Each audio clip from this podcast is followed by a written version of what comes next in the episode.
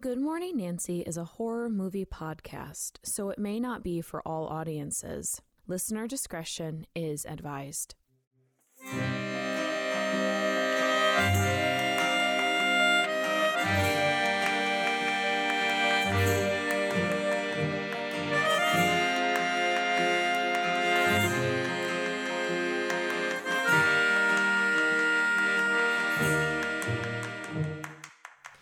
Morning, Nancy. My name is Gracie. And I'm Abby. And if you're new to the show, welcome. And if not, welcome back. This is season 11, episode 1, and we're so excited that you could join us. Yes, Gracie and I have been friends since uh, pretty much forever, and we love talking about our favorite horror movies together and with you. All while drinking a nice cup of coffee. Hmm. Today, we're going to be discussing the 1981 genre bending film Possession. It is it is quite the genre bending film. Is it a drama? Is it horror? Is it uh, Lovecraftian? Is it all three? Yes. really, honestly, it's just a lot of yelling. Just a lot of screaming, yelling, and nobody nobody sits still for a goddamn second. No, it's the kind of unhinged that you're looking for in 2023. Yeah. So the film was written by Frederic Tuten, I believe is how you pronounce his name. I think so. And all right, I gotta do good for my Polish roots here. Yes. Um, so it was also written by Andrei Zulawski. Uh, yeah. Okay, and directed by Zulawski as well. It stars Isabelle Adjani and Sam Neill. Yes, and so uh, just so you all know, don't send us angry emails because let me tell you, I've gotten angry emails from people before saying that we spoiled the movie. But guess what? We're a horror movie podcast. We're going to spoil the movies. I know. Plus, this film has been around since 1981. Well, yes, but it has not been easily accessible until very recently. That is very true. That's true. So, so it was sort of a lost film when it came to the stream, the streaming uh, wars. But um, we're not shy about spoilers. So if you haven't seen this film, we highly suggest that you pause this episode and watch it. It's currently on AMC Plus slash Shudder. So definitely check it out before you listen to this episode. Specific trigger warnings for this episode can also be found in the show notes. So, you know, keep track of your triggers. We list them to the best of our ability. Uh, so there you go. All right. Are you still here? Great. Then let's get this morning started. Abby, would you be so kind as to read the plot summary? Uh, yes, I will. I'll do my best. I will try. There's so much to this film. Oh my god. Okay, so after Mark, a spy, returns from a secret mission on the east side of the Berlin Wall, his wife Anna admits to having an affair while he was away. She attempts to leave Mark and their young son Bob several times, but she feels conflicted. After the couple have multiple violent arguments, Anna starts disappearing for days on end. Mark and Anna's lover, Heinrich, begin to wonder what has become of her. So Mark decides to hire a private investigator to follow her. What ensues is arguably one of the most bizarre and disturbing stories of a marriage gone sour. Possession must be witnessed to be believed. That's right. No spoilers yet. You gotta watch it. This is your final warning. Yeah. Seriously, just do it. You might regret it, you actually might. but it's very it, it is very good. It's an excellent film. Yeah, So- it's really heavy. You gotta, like, make sure you have, like, a chaser. What is it called? Something afterwards. Yeah, Chaser. A Chaser's chaser. You, yeah, you gotta have some sort of chaser after you watch it, whether it's Parks and Rec, The Office, something. good. Yeah, make else. yourself like a nice cup of cocoa and put some marshmallows in it and like bundle yourself up in a blanket and watch Maybe don't watch your favorite childhood shows because that could be a little bit triggering too. I was telling Abby before we started recording, I wasn't sure if I actually liked this movie when I first watched it. I had to really let it sit because I was very disturbed by it when I first watched it. And I was like, do I like it? Do I hate it? And just because I like or don't like something doesn't mean the film isn't good because this film is very good. yeah. It's very well filmed and it's very well acted. Um, Yeah. arguably, um, some people might not think so, but um, I was very much disturbed by it when I first watched it, and I had to let like sit. I was like, uh, "Do I hate this movie or do I like it?" And I literally watched it three times before we recorded uh, to make that decision, and I decided that I do like it, but it's it's tough. So let's get into the production of this film. Uh, according to Di Papria, I think it's how you pronounce their name, Dutta, quote, when Polish filmmaker Zulawski released his disruptive second feature, The Devil, in 1972, the film was promptly banned in Poland. Determined to fight against government repression, Zulawski spent the following years making his epic science fiction film on the Silver Globe, which remained unfinished due to further state intervention. Although the Polish government ordered all materials to be destroyed, they were eventually preserved, and the film premiered at the 1988 Cannes Cannes Cannes Cannes sorry Cannes Film Festival. Uh, after Zulawski moved to France to be able to create art more freely, he made a string of renegade art films, art house films that were deemed extreme and controversial as they challenged notions of normacy. So he has had a rough time trying to make films. Yeah. Poland. And I have not seen his other films. I've heard that they're amazing. I actually did try to find them before we recorded this episode, but they're just like Possession was, they're a little bit hard to uh, legally get a hold of. Oh, wow. So if anyone knows where I can legally watch these films, let me know. Dang. According to Henri de Corinth, quote, in an interview from March 2012, Zulawski stated that the story of possession originated in his traversing the Eastern Bloc to retrieve his family. Quote, possession was born of a totally private experience. After making that most important thing in France, I went back to Poland to get my family, which at the time was my wife and my kid, and bring them to France. I had two or three proposals to make really big European films. But when I returned to Poland, I saw exactly what the guy in possession sees when he opens the door to his flat, which is an abandoned child in an empty flat and a woman who is doing something somewhere else, unquote. Whoa. Yeah. According to Room 207, press.com, quote, it's a matter of record that he wrote the script for Possession off the back of a traumatic marriage breakup, which resulted in his gaining custody of his young son. We don't have his ex wife, uh, I don't know how to pronounce her name, Malgorzata Braunek. Uh, I think that's maybe how you pronounce it.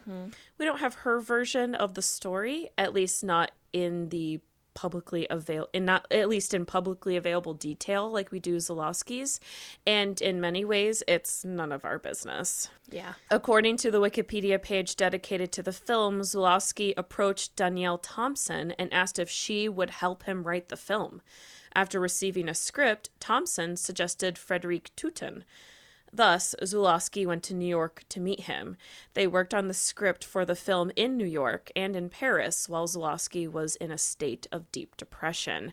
So it's interesting that he wanted a female writer to help him write this um, divorce script, basically, Yeah. which we'll talk about in a minute. But Zulawski has been accused of misogyny, and you can kind of see it um, for sure Yeah. but I think that it's interesting that he did want to work with a female creative to write this script. It's kind of a reflection. It's reflected in the film itself that, like, he was really missing that part of his life. So maybe that kind of extended into his work life a little bit. And maybe uh, he was hoping to get some of that kind of female energy by working with another woman on this film. Well, I think that this film, I mean, Mark does not look great in the film. Which, No. if that's supposed to be Zulawski's insert, Mm-hmm. is Mark, then he really does a good job at, at making himself look like a total piece of shit. You know, so it's like Mm-hmm. both of them have their extreme issues, but that's Yeah. why their marriage doesn't work. Yes.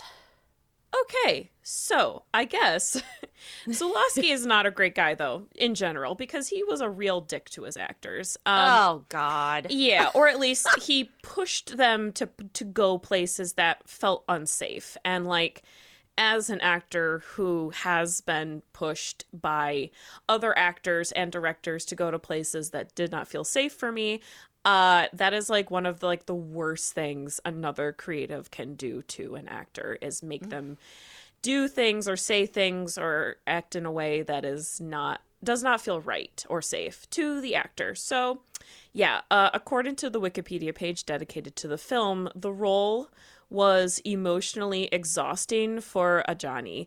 Uh, in one of the interviews, she stated that it took her several years to recover from the performance in that film. Whoa. Yes, and it was rumored that she uh, attempted suicide after filming completed. And it was actually later confirmed by Zulawski that that did actually happen. Oh my God. Yeah, so not fucking cool. yeah, Sam Neill has also said that this film was the most intense one that he has ever worked on, and it took him a bit to kind of recover himself. And uh and you could argue that his performance is not nearly as what's the word? Draining. draining sure it's not as draining as hers and it still like took a lot out of him as well so yeah so uh actors out there don't let directors tell you to do something you don't want to do. Okay. So according to chris fujiwara quote uh, to create the monster zulawski called on carlo rambaldi whose impressive list of special effects credits credits went back from Ridley Scott's Alien in 1979, to which he won an Oscar, by the way, to Alberto Di Martino's Persio Invincible from 1963, also known as Medusa Against the Son of Hercules.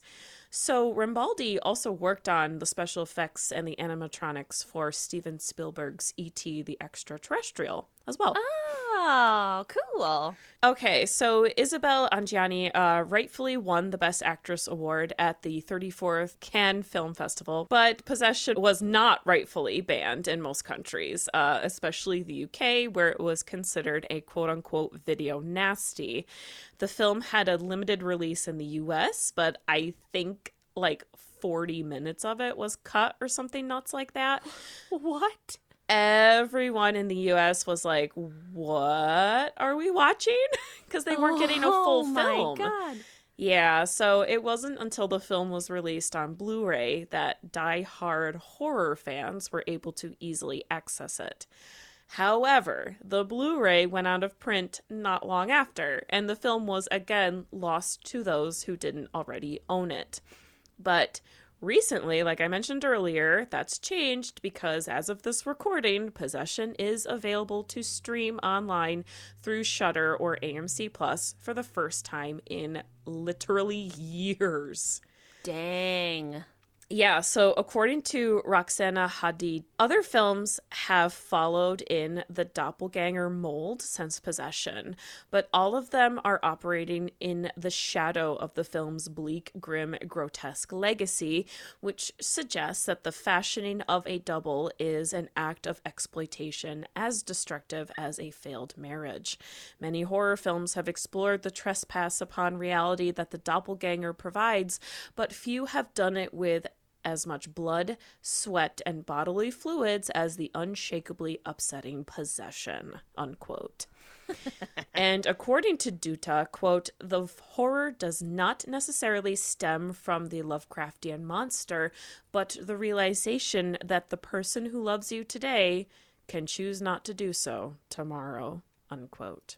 All right, so let's get into our discussion. Let's start with po- the politics surrounding this film and separation.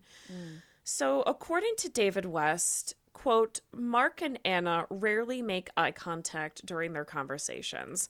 The framing of the shots in the film divides the two characters visually. Even the setting, with the film's consistent focus on the Berlin Wall, highlights the division between these two individuals, unquote. And then West continues saying, quote, This split, like the splitting of an atom, causes the city, perhaps the world, to be violently destroyed, just like Mark and Anna's marriage, unquote. So Mark is a spy for, I guess, the government. Um, and, Yeah. af- and after he returns from war, so to speak, he has changed in Anna's eyes. Uh, but Anna has also changed, according to Mark. This is very reminiscent of the film Annihilation, right? Yes, yes. Whenever someone in a relationship experiences trauma, their very DNA changes and they are literally a different person.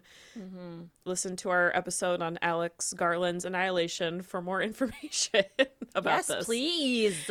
I truly only know that because of you, Abby, and that episode. Oh, well, I'm glad. I'm glad I could bring the science. So, a brief history of Berlin, Germany's split. So, uh, quote, at the end of the Second World War, Germany was divided into four zones of occupation under the control of the United States, Britain, France, and the Soviet Union. Berlin, although located within the Soviet Union, was also split amongst the four powers the American, British, and French sectors would form West Berlin, and the Soviet sector became East Berlin, unquote. Um, this is all according to the imperialwarmuseum.org. The website also uh, continues saying, quote, by 1945, the United States and the Soviet Union had begun to emerge as ideologically opposed superpowers, each wanting to exert their influence in the post war world. Germany became a focus of Cold War politics, and as divisions between East and West became more pronounced, so too did the division of Germany. In 1949, Germany formally split into two independent nations the Federal Republic of Germany, FDR, or West Germany. Allied to Western democracies, and the German Democratic Republic, GDR, or East Germany, allied to the Soviet Union. Unquote for years the country was split but the actual wall was not built right away. It was actually built over time starting in 1961 so much like anna and mark's split they had been disconnected and divided for quite some time but the wall itself and their relationship was built over time to the point where they didn't connect at all anymore mm-hmm. and it's no wonder that the Berlin Wall is extremely present and looming in this film. Yeah. And according to Henri de Corinth, quote, Mark's traversal of the Eastern Bloc in the film not only leads to his separation, but to the emergence of his and Anna's doubles, unquote. Which leads us to our next topic the doppelgangers and the sisters. So we're going to come full circle at the end of this episode and discuss how their child Bob is affected by the doppelgangers, but we'll start here first. According to Henri D. Corinth, quote, Capgras syndrome is a disorder that was first described in a 1923 paper by French psychiatrists uh, Joseph Capgras and Jean Raboul Lacroix, Lacroix, I think. Uh, the paper describes a woman who is only known as Madame M, who claimed that doubles had replaced her husband and acquaintances. This syndrome is such an interesting one to me because there's a lot of literature that says that it's found in later stages of dementia and Alzheimer's. Whoa, okay. I have also read cases of those who have schizophrenia who experience really similar conditions. So mm-hmm. there's also kind of hints of paranoia thrown in with it too. So mm. it makes it hard to trust yourself and the people around you. And, you know, for some who experience this, there can never be enough proof that, you know, someone is who they say they are or aren't. And it becomes this just innate feeling that they can't live without. It's really, really wild. According to Roxana Hadadi, as a figure of myth and folklore, the doppelganger has been floating around our nightmares for a while, and its prevalence raises questions about ourselves. Are we really unique, singular, or autonomous if someone whom we don't know but who has our same face is alive at the same time we are? What goes into crafting another person, especially another person who is a copy of someone else? What are the spiritual and physical tolls of that? Is wanting to spend your life with a better version of someone you love an empathetic desire or a delirious one? Unquote. Well, I think this also fits in well with how we always talk about the shadow self ethos and, you know, that part of Jungian psychology that you know, talks about that kind of, um, it is kind of a double, you know, if you think about it. The things that we fear the most about ourselves can consume us so wholly that we kind of end up disembodied or kind of throwing those projections onto the people who are close to us. And it's really tragic and it can lead to so many problems when we don't look deeply within ourselves. And that's why counseling is so important before and during marriage, y'all. Follow me for more tips and tricks. Follow Abby for more relationship advice. yeah, right. oh, God. so let's talk about each doppelganger that's seen in the film. Uh, let's talk about Anna's doppelganger first. Um, mm-hmm. So there are a lot of theories surrounding the meaning of the doppelgangers and just the various themes of this film in general. Um, and I would argue that there is not one right answer to what any of this means.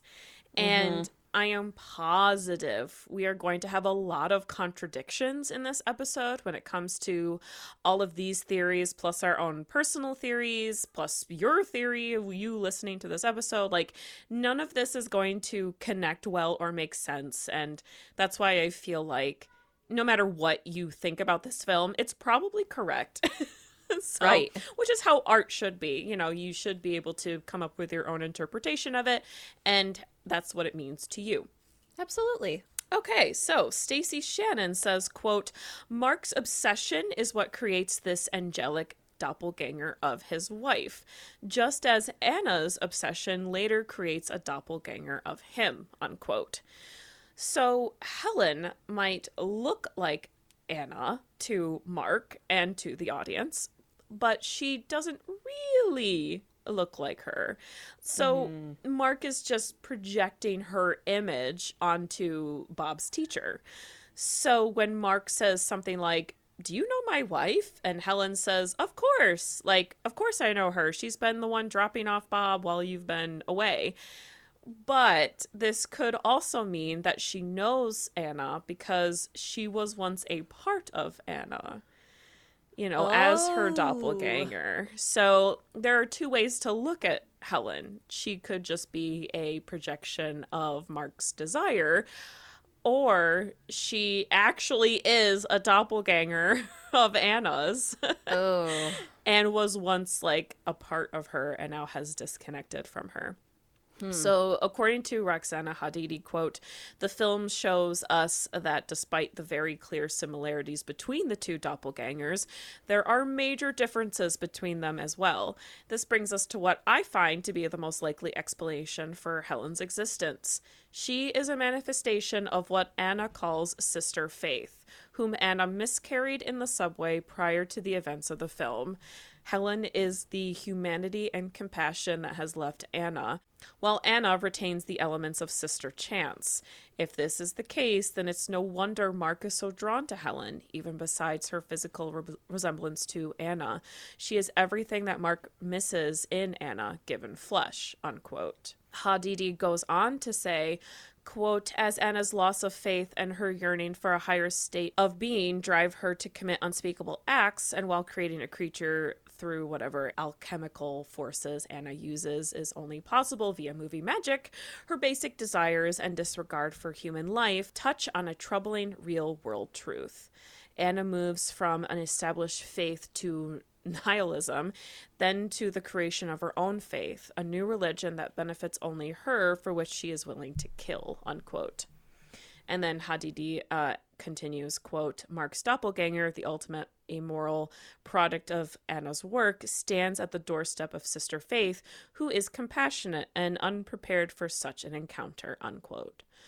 Um, so this is basically what I personally think Helen is. She is the sister Faith and the doppelganger of Anna, the goodness that Anna has lost, quote unquote. Yeah. Personally, a lot of people don't agree, and that's okay. You're probably right.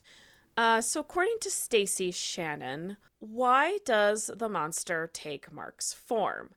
Well, the most straightforward answer would be to say that it's an idealized version of Mark, one that doesn't exist or no longer exists, but that Anna is so enamored with that she's ready to kill for it. And according to David West, quote, she goes on to acknowledge that she plays a preordained role in the social order, but she wishes wishes to reject these roles to be something greater, a third possibility that pierces reality. Anna acknowledges her need to rely on another person when she says, I can't exist by myself because I'm afraid of myself, explaining her relationships with Mark and Heinrich and her future creation of the creature, the literal making of her own evil. This feat truly pierces reality and forms a compromise between her needs for both dependence and independence. By creating the creature, she can rely on it, but it is entirely of her own making. Unquote. Mm. Yeah. yep. Kier-La Janisse discusses the doppelgangers and wanting to kill them in her book, House of Psychotic Women. Quote, it is a tradition in the literature of the doppelganger, William Wilson and the Student of Prague, for example, that while the doppelganger serves a distinct psychological purpose, it soon becomes a menace, a constant invasive reminder of one's own shortcomings. The protagonist is driven to kill the doppelganger as a means of survival. But, as Otto Rank points out, to kill the double is essentially suicide, what he refers to as the strange paradox of the suicide who voluntarily seeks death in order to free himself of the intolerable thanatophobia. Excuse me. Uh, the paradox doesn't end there, though. If killing the double, like killing oneself, is an attempt to assert control, a misguided act of self preservation, then what about the rather significant aspect of suicide that indicates resignation?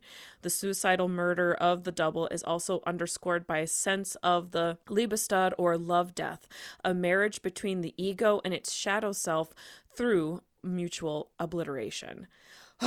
So, you kill your double, you kill yourself, which is kind of what Mark tries to do, but the doubles don't die.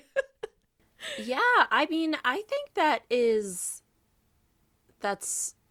Well, actually, now that I think about it, it makes sense that that happens because, you know, you push these certain feelings down for so long until finally one day they explode and they become like it takes over who you really are. So instead of like striking a balance between what he wishes he could be, whether that's for himself or for Anna, and like uh, being satisfied with himself, it just doesn't happen. He never reaches that equilibrium. So, you know, instead of killing the parts of himself that he doesn't like, he just ends up killing his entirety, like his entire self. So, yeah, and what's left is just what's left is Anna's perfect, quote unquote, perfect husband. Mm-hmm. But she's not even left around to, in, quote unquote, enjoy him, which we'll talk about at the end here. Oh, yeah. Well, something else I find really interesting about the characters in this film um, namely Mark and Anna, is that their personas and the gender ideals of that time swap. Mm. And that becomes part of the horror of mm. this film. Mm-hmm. Like, Mark kind of goes from being what we would consider a quote unquote like masculine, like, g- goes to work and comes home and like brings home all the money and stuff like that, he becomes this like docile caretaker who stays home with Bob while Anna is out uh, like fucking around as she says in the film. Sure. Yeah. And Anna embodies this longing for what would have been considered masculine at the time, like wanting sex and to be promiscuous with strangers and not be tied down to her child, but she still kind of like wants him in her life, like they're in the background. Mm-hmm. And obviously, I'm not saying that these ideals are correct or even realistic because really they're not. And it's oppressive to all genders, but this film highlights that this is this is the reality like this is what could actually happen Right. and so in switching these personas and interchanging the sort of male and female characteristics of Anna and Mark, it kind of shows where we get relationship dynamics wrong. Right. So we see two people who are completely opposite, but they want similar things. And the polarity and the push and pull and the toxicity, like they're all the same in a way. The doppelgangers are dangerous to them because they expose themselves to one another. And that honesty and vulnerability are terrifying ways to connect with, you know, your spouse or your family or just anyone in general because you kind of risk being rejected.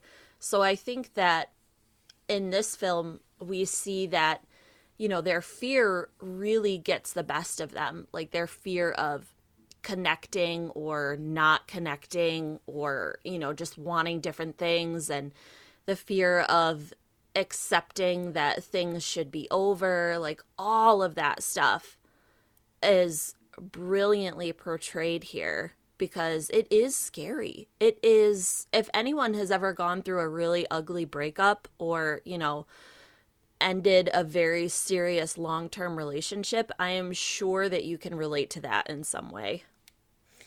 Right. And you know, the fact that only the this loving woman is left, you know, Helen, I guess. Um Yeah. and then Mark's doppelganger is extremely violent and manipulative, which let's listen, Mark is as well. He's manipulative and he's also violent, but He is. um this this doppelganger like makes the other other girl like shoot them you know it's like he can't do it himself but he makes somebody else do it Yeah. and it is like i don't know it's very weird that it's like nothing really has changed though you know with mark's doppelganger he's Yeah. still the same and um i mean we don't know how he'll be with bob because you could argue that mark is very uh loving and caring to bob but um he still has that violent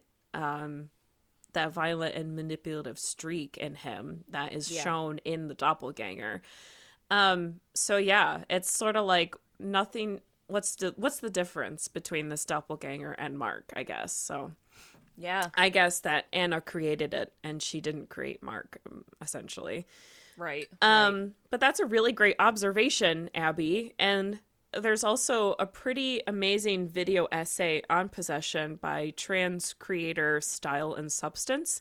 And they talk about how Mark might actually be a closeted gay man or even trans. And that's why he and Anna don't connect sexually anymore, and why he may seem more like feminine in uh, the film. Um, but anyway, it's a really great video. it's linked in the show notes. Definitely check it out. Um, it's about 30 ish minutes long. Um, but they really, uh, Style and Substance really uses their own experience and um, they, they connect that to how Mark acts in possession. So let's talk about Anna's eh, quote unquote hysteria and object horror. So, Kier-La Janisse, from her memoir uh, in films, the book called The House of Psychotic Women, it's great, everyone. Um, She says of Possession that, quote, there was something terrible in that film, a desperation I recognized in myself, in my inability to communicate effectively, and the frustration that would lead to despair, anger, and hysteria, unquote. Uh huh. Shared and inherited trauma. Right. And uh, Janisse also talks about like how a lot of this trauma comes from her mother, which is interesting. Um, so many believe that Zulawski's films lean heavily towards misogynistic. And like Agata Pyzik says, quote, in Possession, the story centers on a woman who discovers forbidden lusts and decides to go after them everywhere, no matter what the consequence. But we could ask aren't these lusty, hysterical women always just a depiction of a male fantasy? Unquote. This is like kind of a metaphor for the entire horror film genre as Yeah. well. Sure. like when people hear that like I have a feminist horror podcast, they envision me ripping every single movie to shreds for like showing boobs and women being tortured by men. yeah. And I see how this could be a misogynistic film, sure, but it's also incredibly I want I think it's fair. This film works and is so scary because we see these social norms for what they are and they're incredibly monstrous and toxic. And when I say that it's you know, realistic in how men and women are depicted. I'm not saying that, you know, that's correct. Again, like I just want to reiterate that. But I think that it really brings attention to those disparities and the double standards and stuff like that. And it's so uncomfortable to watch because we're like, maybe we have been through something similar or we know someone who has been through something similar and we can really relate to it. So I think films like this are important and they shouldn't just be written off as misogynistic because you know, those things are highlighted and they're important to talk about. So Well, yeah, and I think that a film can easily be misogynistic, but I think that it's important to look at the parallels of it because you could have a film that is maybe in its intention is misogynistic, but mm-hmm. you as like the queer or uh, feminine uh, person watching the film can be like, okay, well, I'm going to turn this on its head and I'm going to reclaim it. Um, And I think that's what uh, Janisse did for this film, and that's how I feel about this film as well. It's like you could take these maybe uh, intentional misogynistic views of women, and you can become empowered by it. And like you said, like it could be like a deep fantasy of yours to just lose your ever loving shit in a subway. because you I've been there. but truly, like I literally watched this film and I was like, girl, same. Like I get it. Sometimes you just want to scream and thrash and just kick and just destroy your groceries because you are so full of rage. Yes. But yep. you know, we live in a society where it's unacceptable to do that in public and maybe even in private. Yeah. Um, but you just want to just lose your shit and you can't. And so maybe Zulawski's intention was to show how unstable Anna is, but as a, a feminine person, as a female cisgendered person, like I want to lose my shit. Like I want to do that, you know? yeah. So you can easily look at it this way. And I mean, yeah, yeah, there's like there's no doubt that Anna's actions are incredibly relatable and maybe, you know, like I said, like maybe we would never actually act the way she is acting like in reality, but her distress is something like yeah, like I feel like we all personally feel deep within our core and Anna's life as a wife and mother could be part of the cause. And Emily Gett says, quote, Anna thrashes Anna trashes her home, pulling food out of every cupboard onto the floor, leaving her young son to fend for himself, breaking every convention of the perfect housewife. Anna rebels against the domesticity that suffocates her, unquote. And there's even a point where she takes the electric meat knife to her neck. and the second most iconic scene with an electric knife, the first one is probably from the Rocky Horror Picture Show. Yeah, yep. Evil Dead remake coming in hot at number three. Right, exactly. so, like, Anna is just in that scene, she is just so sick of Mark's nagging and questions and judgment, and she just wants to slice her head off with the very thing that she is using to prepare their dinner. and you know, as someone who has had dark thoughts about using kitchen utensils on themselves, this hits really close to home for me.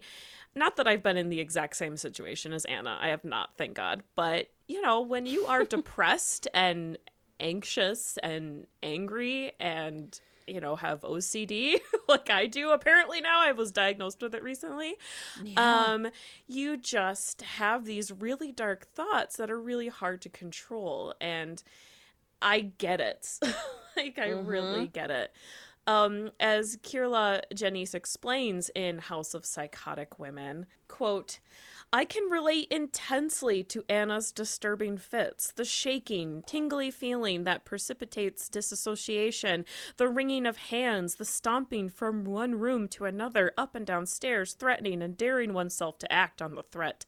When Anna holds the knife to her neck, she is daring to act on the threat of violence. In my house growing up, it was my voice that was a problem. I was told not to talk. As Anna struggles to talk, her whispers become growls, screams, and hyperventilating there is a freedom in this kind of self obliteration, the collapse of propriety. We all need that place, that window of time to go crazy. Unquote. Just as an aside, real quick, too, about kind of feeling triggered, because I feel like this fits in really well here. yeah. Um, during my uh, first viewing of this film, like I am not a child of divorce, nor did I grow up in a house that experienced domestic abuse. Thank thank the Lord. Um my parents did a normal amount of arguing, I would say, for a married couple. Like really, I didn't experience ugly marriages until I reached adulthood and not with yourself, but no, with other no, no, people that you know. Yeah. But let me tell you, this film is wildly accurate while maintaining a lot of fantasy. The things that are said between Mark and Anna are things that, like, I have actually heard between two people firsthand. Wow. And it's so, like, raw and realistic in the way that, like, you almost become animalistic when mm. you're so emotionally charged. And the we'll talk later about the title of this film and what it means, but it is truly like you are possessed by a different being because you invest so much of your life in another person and you know you you are fighting for, you know, keeping all of the good memories, but at the same time, you're like, I can't stand this person. It's so wild. And yes, like you can look back on it and be like, if you've ever been in that situation, or you know someone or love someone who has been in that situation, you can look back on it and be like, that was so childish. oh like, my God. Yes. The things I said were so cringe. Like, off the wall. yes. Yeah, cringe, exactly. And you're like, oh, oh, oh, God, oh. But it's true. Like, it's so. I mean, even I've never had the the uh, fights or the arguments that uh, Anna and Mark have had, but I've definitely said some really cringy shit to like other to people when I've argued with them or fought with them and stuff. And yeah. it's just like even in those minor arguments, you say things that are really silly.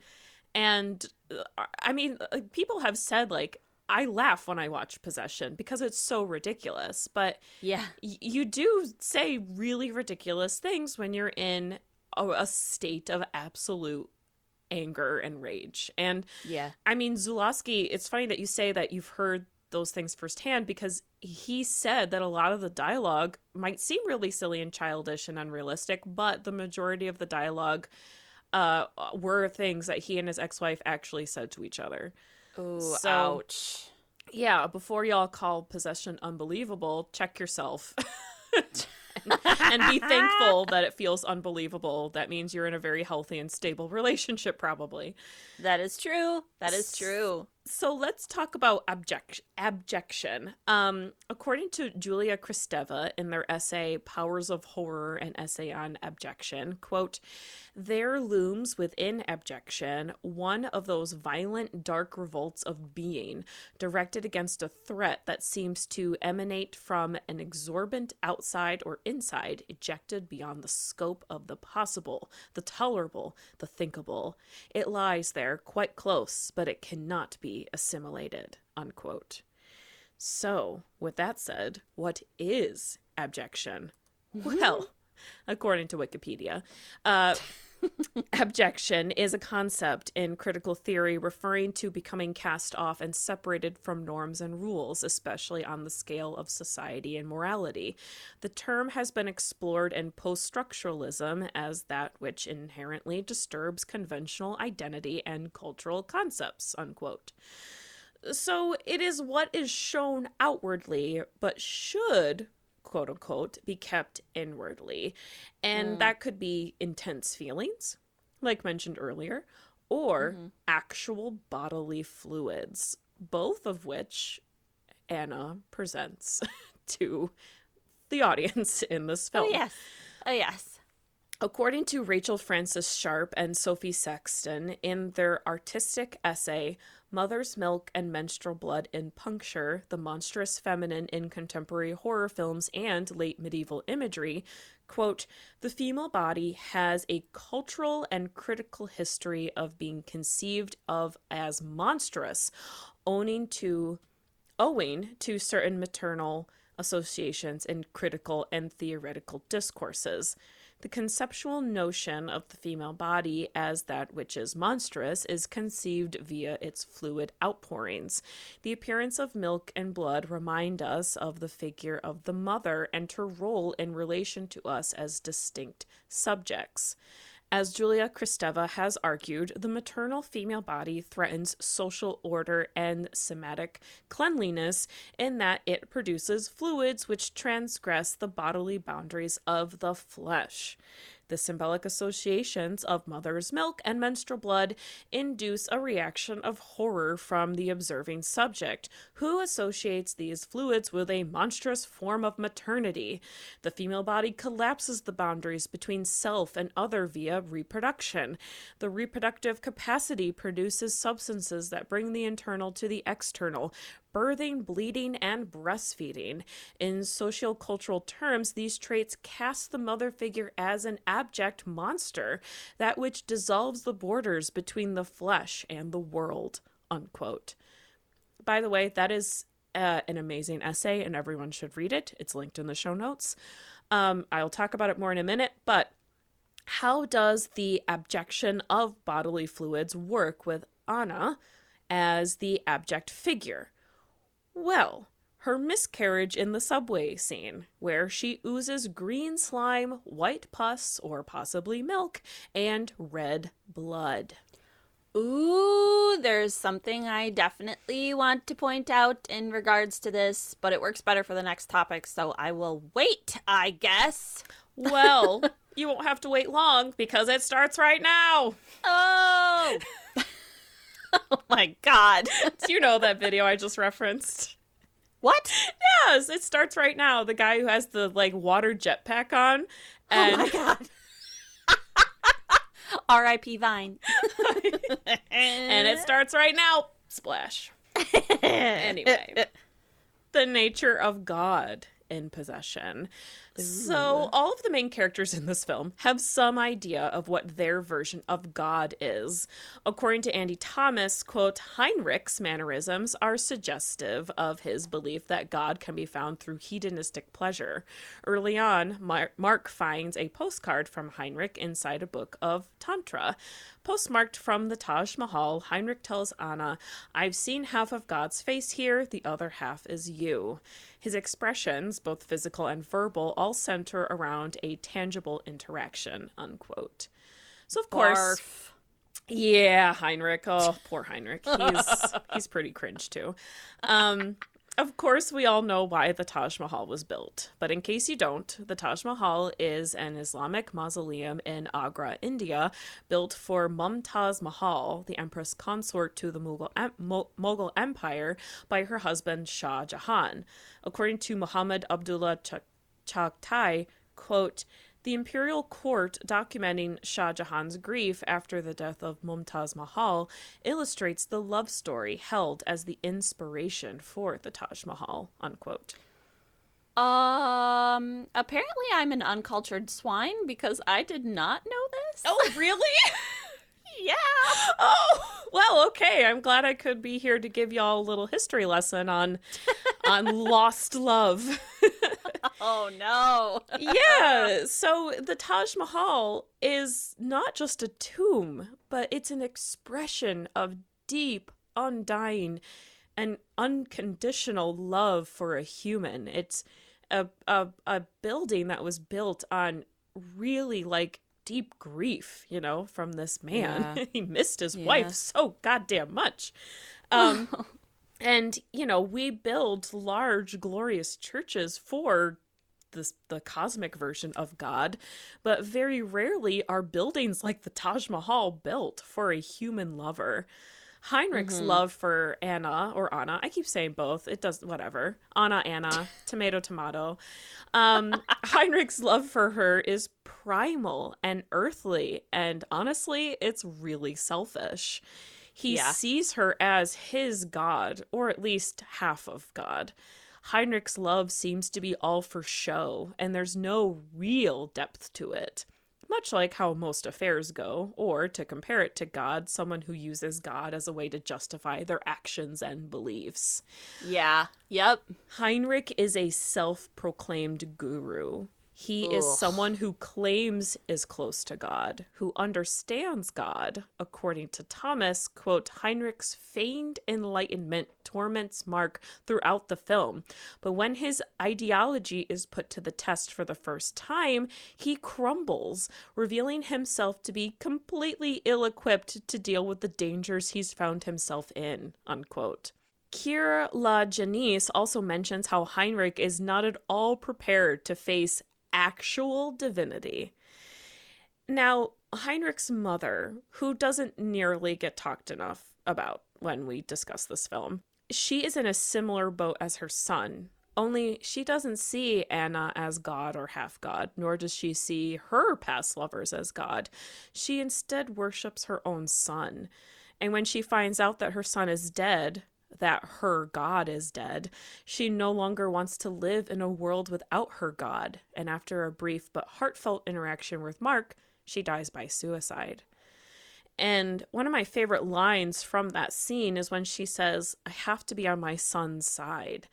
And it's so sad and beautiful because her son is a huge ass jerk and she knows it, especially since Heinrich left his wife and child for Anna. Yeah. But through all of that, she has her son's back. And listen, Heinrich and his mother are very complicated humans. They are not good people, but they aren't bad people either. I mean, Anna mentions that at the beginning of this film. She says something like, People aren't all bad or good, but right. I digress. We'll talk more about that later. Yeah. Um, Mark's feelings toward God are arguably more bleak. And maybe not if you're an atheist, but I'd argue that even if you are an atheist and you agree with Mark's feelings towards God, it's still pretty bleak. According to Thomas, quote, in conversation with Heinrich, Mark isn't being flippant when he says that God is a disease. Several times throughout the narrative, Mark describes a memory of his dog crawling under the porch to die. And in a resigned exchange with Anna, he tells her that God is still under the porch with that dog, and even later reveals that he followed the dog so that he could see what it was ma- what it was that made him crawl under there. Even as a boy, Mark sought God in death, and just as he now ear- yearns for understanding from Anna, he seeks answers to the unanswerable. Unquote. So, if Anna is God and Mark sees God as a disease, it's Yeah. easy to see why he wants to understand Anna and be near her, but how he also despises her. His emotions towards God and his wife are pretty similar, and they're complicated, and they're toxic, and they're really depressing. Yeah. Now, for Anna, as mentioned earlier, Anna is at war with herself more than anyone else in the film. And she sees herself made up of two sisters, Faith and Chance, to which Faith was miscarried and possibly turned into Helen. That's my theory, anyway. According to Thomas, quote, as Anna's struggle with Faith and Chance comes to a head, she recounts an episode where she stands before a crucifix at a church. She whimpers and moans at the foot of Christ, apparently a last ditch effort to at communicating with God. As even these pleas go unanswered, Anna leaves the church unfulfilled, leading her to the most recognizable scene in the film. Unquote. And as David West puts it, quote, Anna has rejected God as a source of meaning and she turns to other methods, her new lack of faith apparently allowing her the moral freedom to carry out her gruesome work, unquote. So this was my earlier thought when we were talking about like the bodily fluids. When you take communion, there's a line that the priest says and it's supposed to be like I don't know, it's supposed to be a Jesus quote from the Last Supper or something and it says something like drink of my blood and eat of my flesh and it basically represents like my body or something gruesome like that. Sure. knows? If you've ever seen um Midnight Mass on Netflix, everyone needs to everyone needs to watch that. Just watch it. It's great. It's the best thing done on net that Netflix has ever made. Just I'm not even kidding. If you don't have a Netflix account, get one just to watch it and then cancel because it's great. Yeah. Anyway, that kind of has yeah, some kind of cannibalistic uh vampire-ish kind of tones to it. But anyway, Yeah, it's it's like weird and gross, right? Sure. But I mean, that is motherhood though. ah, it is. The, yeah, it is. The amniotic fluid, the placenta, the breast milk and the blood like that's also the reality of uh, womanhood for a lot of people who identify as women. Like we break off little pieces of ourselves emotionally to fill others up and I mean, that could be our children, our partner, like spouses, family members, whatever. If you follow Catholicism and that kind of thing, like Jesus pays the ultimate sacrifice by giving his body and taking the lashings for the sins of humanity. And, you know, in the film, Anna kind of does this when she's beaten by Mark. And Mark does this when he learns that Anna is having an affair. So it's like this whole cycle of you know, feeling like you have to sacrifice yourself and almost like you have to be a savior in some way. Like you got to fix people or you know, you have to sacrifice parts of your body and people literally take so much out of you whether you are a mother or a partner. Yeah, or a seahorse dad. You know, it's just like, you know, like if you have ever given birth, uh, you have done what Jesus has done. Jesus is kind of the ultimate mother. You would think uh, Mary would be, but Jesus kind of is. Which, listen, I love what you said there, Abby, because you're gonna love what's coming next, and it starts right now. Ah, yes. that has a lot to do with what we're going to talk about next. Uh, so, Anna, to me, could easily represent a kind of Virgin Mary. Not only is she always wearing blue, a color that's heavily associated with Mary, but she also says to Mark, Do you believe in God? It is inside of me. And this would make sense as to why Heinrich would worship her, and while Mark is seemingly confused and disturbed by her. It hmm. also makes sense as to why Anna says that Heinrich isn't special. He's just a man, an insect, you know, is what she says while she's like kind of pricking him with the scissors. So, yeah, so Anna possibly believes herself to be the mother of God, capable of a virgin birth. And we see her miscarry sister Faith in the subway, but what about the creature, Mark's doppelganger? There's a theory that at the same time she miscarried, she gave birth to the creature in that scene too. And according to Kier-La Janisse from House of Psychotic Women, what makes the scene impossible, as it were, is that in this oozing mess Anna has created in the subway, she appears to be pushing something out of herself, something rather slimy and large. This thing is later discovered to be the tentacled monster that she nurtures like both a child and a lover. She is presented as having an insatiable sexual drive, one that even the sleazy Heinrich can't fulfill. And having incestuous sex with her slippery offspring is the closest thing that connects her to any sense of herself. Thus, her repetition, repetition of almost, almost, unquote.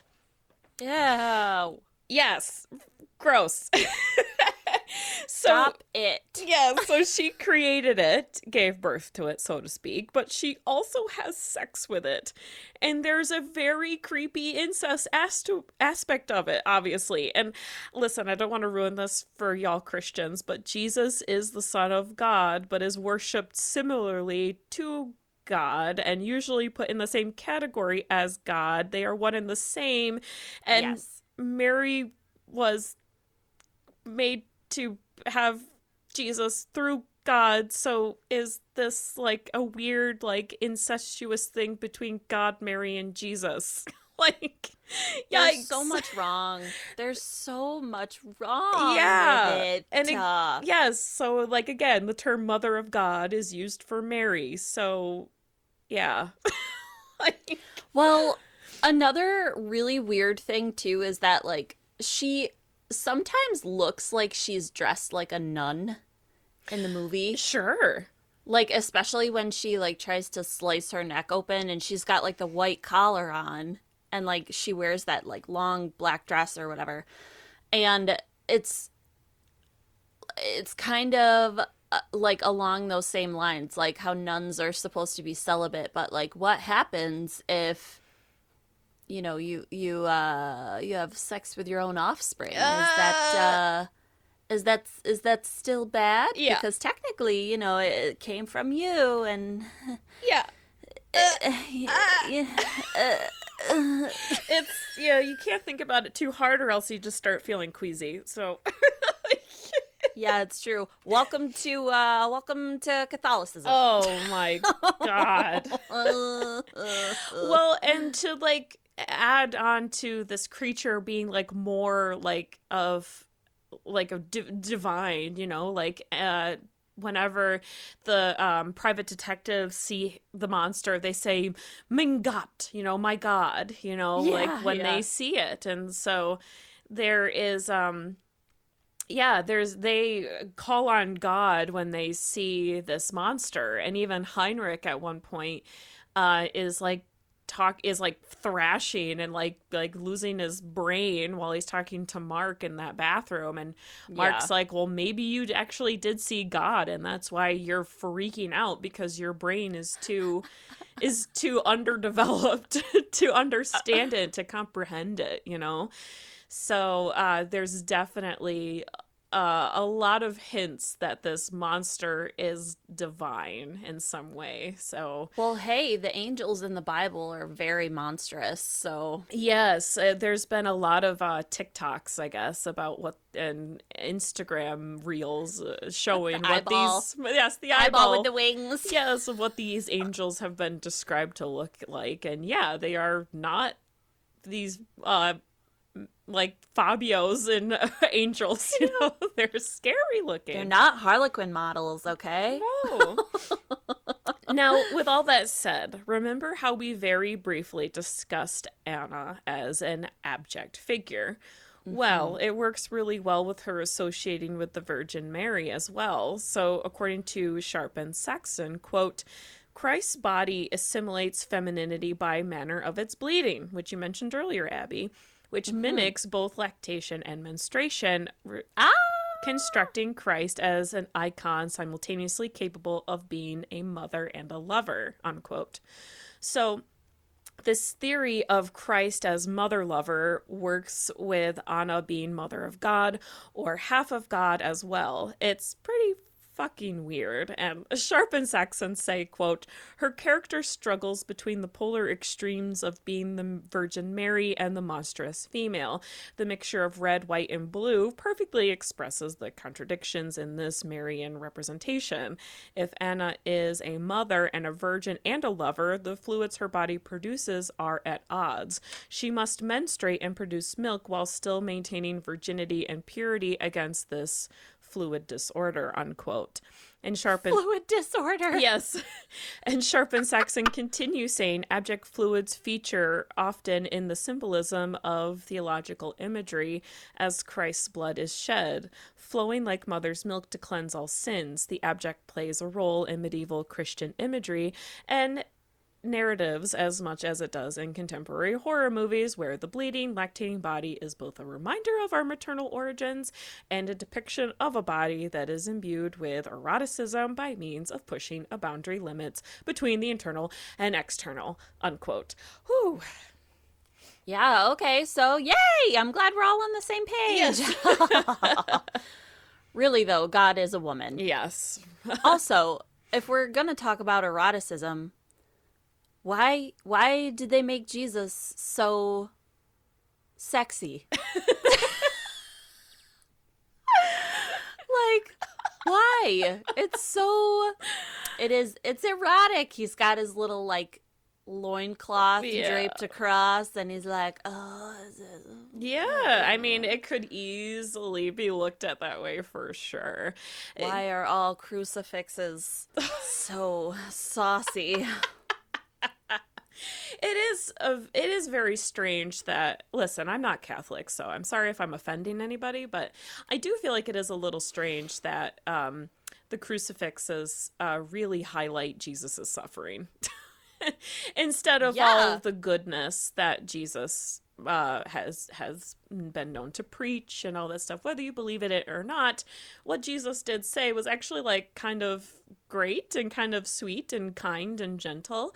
And instead, uh, we focus on his suffering, and it's like, uh, Because they need to make you feel guilty. Yeah, you can't enjoy things if you know that Jesus is up there dying on the cross and you're looking at him all the time and you're like, oh, shit.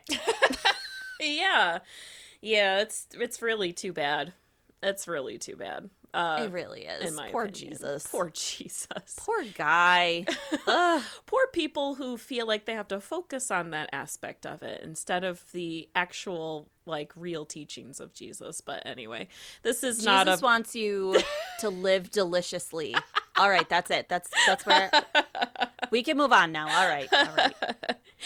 um yeah so i i, just want to add something here. Um when you do breastfeed um your period stops. Your period uh does not come back until usually when your breast milk starts to reduce or like when you stop breastfeeding. Like after i had my son my period did not come back for i want to say about a year and a half. So God. there was a solid two and a half years where I did not have a period, and it was glorious. And I'm not gonna lie. Yeah. um, so I think it's interesting that she uh, produces milk and blood because it's it does happen, but it's very rare that you um, produce milk and menstruate at the same time. right. So, yeah, it is very contradictory. Much like Anna, she is uh, at war with herself. So let's move on and talk about infantilizing our partners, ourselves, and we'll also talk about Bob's role in possession. Can we just take a second to talk about how weird it is that the child is named Bob? Yeah. Thank you for mentioning that. Like, what the fuck? Obviously, I know that like all Roberts have to be babies at one time, but it's so weird. But his name isn't Bobby, which seems more like uh, like a child's name, Bobby. yeah, Bob is like an adult man who uses the same travel mug to go to work every day on his morning commute. And he like wears tweed suits and smells like Altoids. Well, that's what it's so funny. It's like Bob is something that your coworkers call you. Bobby Yeah. is something your parents call you, and Robert is something you put on uh, official documents. Yes. so, like none of his parents calling him Bob makes no sense to me personally. I know. Was he born a Bob? I know. Oh my oh, god. Oh dear, who knows? But thank you for mentioning that because when I first saw this and they were talking about how Bob missed you, and, I'm, and before he's even introduced, I'm like, who the hell is Bob? I was like, oh, it's a I know. kid. I- Do they have an adult son?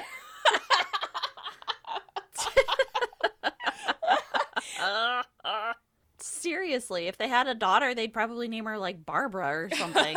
Barb. Barb Yeah. missed you. Barb and Bob. Where's Barb? Oh, she ran to the corner store to grab a pack of Luckies and some scratch offs. Like, what? so weird. Oh, so weird. I know. Uh, so anyway, there's a scene in the film that creeps me the fuck out, and that's when I wa- every time I watch it, and it's when Mark undresses Bob and observes his Ugh. body. I hate it. Yeah, so like when I first saw this scene, I thought, oh my god, he sees bruises on his son, which Yeah. might be hinting at that like Anna was physically abusing Bob while he was gone. Um, Right. but it turns out that's not the case. Um, he promptly tucks Bob into bed. After that scene, uh, Anna returns to the apartment and they talk or fight. I can't remember. And it all blurs together. And then um, Anna is undressed by Mark. And the scene he had with Bob is mirrored here with Anna. He undresses her, hmm. like touches her ribs like he does Bob, and then like holds her, and then he tucks her naked body into bed. And he cares for her like he did Bob in the previous scene. And according to Vincent Beck, quote, the infantilization of an adult dismi- dismisses an adult's ability to live independently, care for themselves, and make well informed decisions. Mark sees himself as Anna's caregiver, who, her superior her superior in both strength and rationality, unquote. Beck continues Throughout possession, there is a tension created by the two opposing worlds of the main characters Mark's drama and Anna's horror. We can see the characters coexisting in scenes while acting as if they are in completely separate films.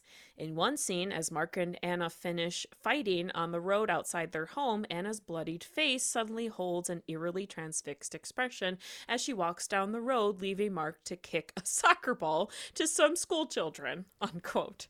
Yeah, this is fine. Yeah, this is Like, what? yeah, so so not only does Mark feel like he has to care for Anna because he because he feels like she has no idea what she's doing and is a teeny weeny baby, but he also mm, Yeah. infantilizes himself and wants Anna to care for him like she would their own child. So, like, much like how a child is learning empathy and unclear of their own actions, with Anna's bloodied face caused by Mark's abuse, she walks away like a mom who has just been smacked in the head by their toddler, and the toddler, with no clear understanding of what they've just done, moves on. It's like a super Yeah. normal occurrence with a mother and child, but not at all one with an adult couple. Oh, No. and he and uh, Helen, Mark and Helen, get naked and giggle in bed together. And it is like the, it's also a scene that is like so bizarre to me and so teen-ish and childish. Like she says to Mark, "You don't have to make love to me if you don't want to," and he says something like, "I wasn't trying to," and then they giggle and laugh like they're school children, and I'm like, "Are these even adults? What my am God, it I was- watching?" It's very cringy. It is. I was like, what is happening? Oh, oh, and Mark asks Bob at one point, who do you think is prettier, Helen or our mommy? Ugh. And I am not, I'm like, first of all, you man child, why would you ask that? and third, like, second, she's not your mommy. like, Ew. like he is so he so badly wants to be her caretaker but he also wants her to take care of him it is bonkers to me oh Yeah, it's it's like pretty gross.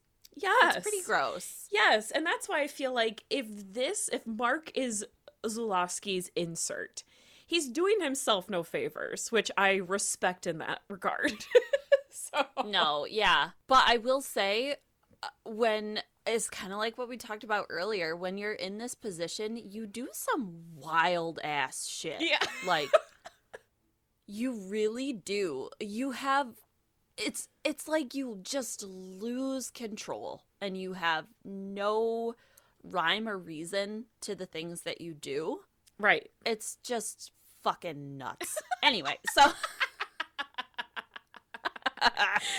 okay, so let's also talk about how Bob is always in the fucking tub. Like, Honestly, it reminds me of in my his child. spare time. Like, is he just rolling around in the mud literally all the time? When the movie first starts, he's having a bath, and Mark says to Anna, "Come and admire him." And uh, I think this is maybe a nod to the one good thing that came from this relationship, and how a lot of parents will use kids to kind of like save the marriage when things aren't working out, but. Well, and like the thing is too, after he says that, Anna walks in and she starts like smiling and laughing like nothing is wrong. Yeah, It's like they're like it's so weird because yeah, that scene the this is at the beginning of the film because the start of the film is them being like, "Hey, we haven't seen you in like a year. Uh, nothing is the same."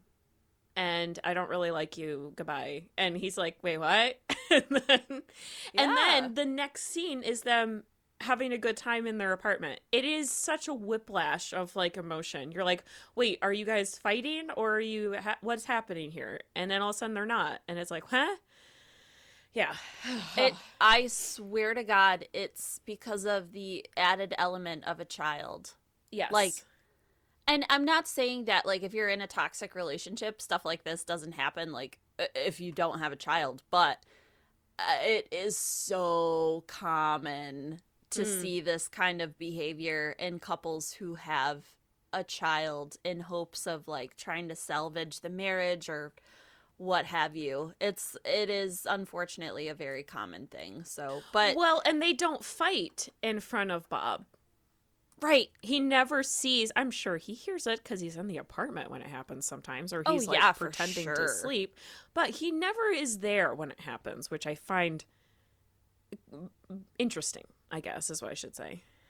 Yes. I mean, I think even though the fights don't happen in front of Bob necessarily, he still sees it and he senses it because kids kids are smart and they're perceptive and they pick up on that stuff. So, Sure. know. Yeah, and it, we'll talk a little bit about Bob in the tub again in a second because um uh there's this the the ending. So Bob and this ending. so uh according to Jummerman from in their own league.com, quote, in possession, the end shot is Bob drowning in the bathtub, submerging himself in an attempt to hide. This can be read as to how it is the children who end up being the most effective affected by these dysfunctional households. The true horror isn't from strange tentacle monsters, but how self destructive people can be towards each other, and it is the innocent who ultimately suffer from the fallout. So Bob starts in the tub and ends in the tub. And he's in Yup. the tub in between too. He's in the tub a lot. yeah, Jesus. but he Christ. does Um, start and end in it. Yeah, yeah. Which is so funny because it's like um well I'll talk about this in a second, but how his father is very um childish. Bob wants to stay in the tub because it's like a womb and it's where he feels safe. But I wanted to say like Bob in the film is always seen without clothes. Like for a majority of the film, I feel like. Yeah. And the the one time he's supposed to be naked really is in the bathtub. So this ending of him jumping in the bathtub with his clothes on is kind of a way of basically saying like everything is fucked. Everything is backwards. And we start out uh, with the film like seeing this kid playing in the tub innocently. And then by the end of the film, he's drowned himself with his clothes on because maybe that's what feels safest to him. Like he's not being peered at by his parents and he can find some peace there in that moment. And it is, it's like a return to the womb. Like the noise of um, the sirens and everything going on, it's muffled and it's dark. And he, that's all he knows about his parents, really. Uh, uh, his mother protecting him. And he clearly knows the difference between the doppelganger and his mother, and he knows that she can't protect him because she's not really real. She's not his real mom. Right. So, also, Bob shouldn't be aware, really, of the threat outside of their home at the end of the film. Like, kids aren't supposed to fear their parents, but Bob is clearly frightened of this figure outside of the door. And there's a very pervasive and obvious loss of innocence that we see with Bob. And uh, if we look at like what his character goes through throughout the film, he's this like adorable, loving little boy. He loves both of his parents and like he's just trying to do the best he can. Absolutely. yeah. But it's like by the end he's just so fucking tired. he's like, "Oh my god." Yeah, and that was definitely my interpretation of him uh, jumping into the tub uh, into the tub at the end of the film. It was like a return to the womb. He's like starting over. Like he's like, I need to get reborn here and like to different parents because this sucks. And I think you're right. Like Helen, I don't think Helen could have protected him. But I disagree that she's not his mom because this is the part that I feel like is just part of my theory. Again, there's no wrong answer here, but um I still think that she is the goodness that his mother had. Like she's the mother teacher faith that his mom miscarried in the subway when she birthed the creature. So like I feel like she is a part of his mom and like so could be his mom, but I think you're right that she couldn't have protected him because she's not the whole person. She's not all of Anna. She is just part of Anna. So because Helen is not a whole person, she is just good and innocent.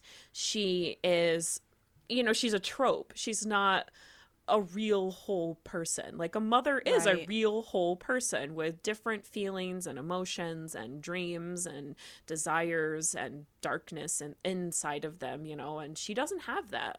And so because of that, she can't protect him because she is just half a person basically. And like we could talk about Anna as the bad mother and Helen as the good mother, but yeah, I think that this goes much deeper than that. And like I said earlier, Anna claims we are not all bad or good, but if you want me, Mark, to be the bad guy, I will be. And she does become that.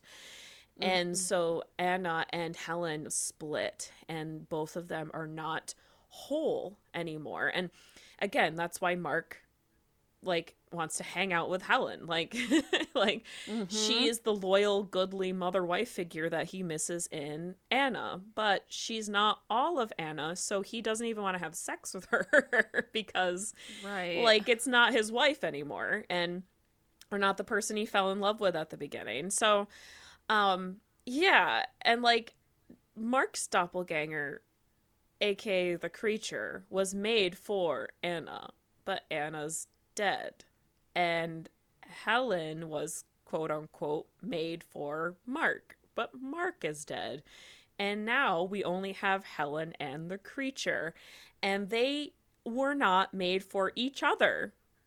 Right. So like much like how Anna and Mark weren't really right. Now this now Helen and the creature are together and they're not right for each other. Right. So no matter what version of yourself exists, you and that other person are not right. No matter what, no matter what changes, no matter what happens, no matter like your looks, your personality, like it doesn't matter. You aren't right for each other. And like, so when the creature comes to the door, Bob is pleading with Helen not to open it because he knows it's just going to start this cycle of abuse and toxicity all over again. And he's like, get me the fuck out of here. yeah. I, I want to start over. I don't want to pick up where my parents left off. Like, I'm moving on to the next life, is how I interpret Yeah. that. Oh god, it's so sad. It is. It's a sad ending. It is not a happy ending at all. And that's why the bombs go off. Like that is why like the the spies are involved at the end. Like there is this definite split that there's no end in sight. Now we know that the Berlin Wall did eventually fall. And like there was unity with Germany again. But when this film was made, there was no there was like no way that that was going to happen, right? When did what year did the Yeah. Berlin Wall fall? Oh my god, I should know. I want to say it was 1984, but I don't know for sure. And it didn't fall until 1989, November 9th. Oh, 19 89. Okay, yeah, so way into the future since that this film was made. So there was obviously we in the present know that everything ended up being okay in the end. But when this film Yeah. was made, there was no end in sight to this division. Germany. Everything was going to shit. everything was going to shit. And you know people were lifting their children up above the wall so that grandparents could see their grandchildren for the first time. Like there was this split that that nobody saw was gonna you know that nobody saw an end to. And Yeah. that's why the bombs are going off. That's why the the spies are involved. Like this this split was uh never ending and yeah that's what happens with these parents so. So uh let's get into our final thought. Abby what does the title possession mean to you? Are you kidding? What doesn't it mean in this film? again everyone there's no wrong answer with this movie so let us know what you think it means. But abby tell me what you think it means. So, when I was watching this film, possession to me meant that you want to possess someone else because you're not entirely yourself, especially in Mark's case. Yeah. Um he's the very typical uh, like toxic male like taking over everything kind of thing. sure For Anna, it's being possessed by someone else, but having the freedom to choose that person. So, Uh, in the end, they're all possessed by something extremely toxic that resides in all of them, and they can't seem to shake it. Like the mm-hmm. toxic nature of the relationship keeps them going back and forth over and over. And we've all had, you know, those friends who have the on again, off again relationship, and they're like, but I think things are going better this time. yeah And it's not really getting better. They just are kind of dragging out eh, and making the process harder. I think it's it's kind of a testament to how people really do possess each other and how they feel like they are entitled to each other mm-hmm. because there is like a, a- whether that's a marriage or a relationship or a child there's something that like binds them together. And they feel like for some reason if that bond is broken then they are also broken that they are mm. not a whole person. So you have to possess each other because it's like you're a 50-50 split. You're half of a whole. Right. I and I agree with you, and that's why I didn't uh, write down my answer because when I read yours, I was like, oh yeah, that's I feel the same way. yeah it's yeah it's definitely like this possession of other people and I mean, if you don't know what this film's about, you when you see the title, you think, okay, it's a movie about being possessed by the devil or blah blah blah blah blah. And Right. maybe that is how Mark sees Anna. She's possessed by something else and she is different and yada yada. But like Mark is too after he leaves and comes back. You know, like everyone is possessed by something that is changing their personality, which makes them not want to connect, I suppose. But for me, Yeah. it does really um it it does show like possessing another person wanting to control or be superior to another person and trying to and then the, the another person trying to break away from that to the point of hysteria so yeah it's uh it's a heavy film for sure It it sure is. Well, everyone, let us know what you think the title means and let us know your theories on possession. Who are the doppelgangers and what does the title mean? And why is Bob called Bob? What the hell? So. And that's it for this month's episode of Good Morning Nancy. Thank you all so much for waiting on us. We have been taking our sweet time yes, getting us yes, we have. getting everything figured out, figuring out what we want and don't want from the show. And, you know, we're very busy people and we want to have fun doing the show. And, uh, there's no reason to stress ourselves out. Uh, so thank you all so much for giving us this space to uh, figure everything out and relax and and have fun again with the show because yeah, it was starting to get Yeah. to be a lot. yeah, for sure. yes. Uh, well, life became a lot, and one thing had to go on the back burner, and that was the show. But everything is starting Yeah. to smooth out a little bit. So, thank you all so much, and we hope you enjoyed our return uh, talking about possession. And special thanks to Nadia Moraga for helping us with research for this episode. She helps us out with the goodness of her heart. So we are incredibly grateful to her. Patreon is coming back soon, or maybe it's back already by the time this episode is up. I'm not sure. Either way, head on over to patreon.com slash good morning Nancy. And honestly, even just $2 a month is extremely helpful to Abby and I. And if you appreciate our work, head on over there to patreon.com slash good morning Nancy and give what you can. We really appreciate it. As always, too, a free way to support the show is by following us on social media. So, Instagram at Good Morning Nancy and Twitter at Good Morning Nan. And reposting or retweeting our content really helps others to find our show.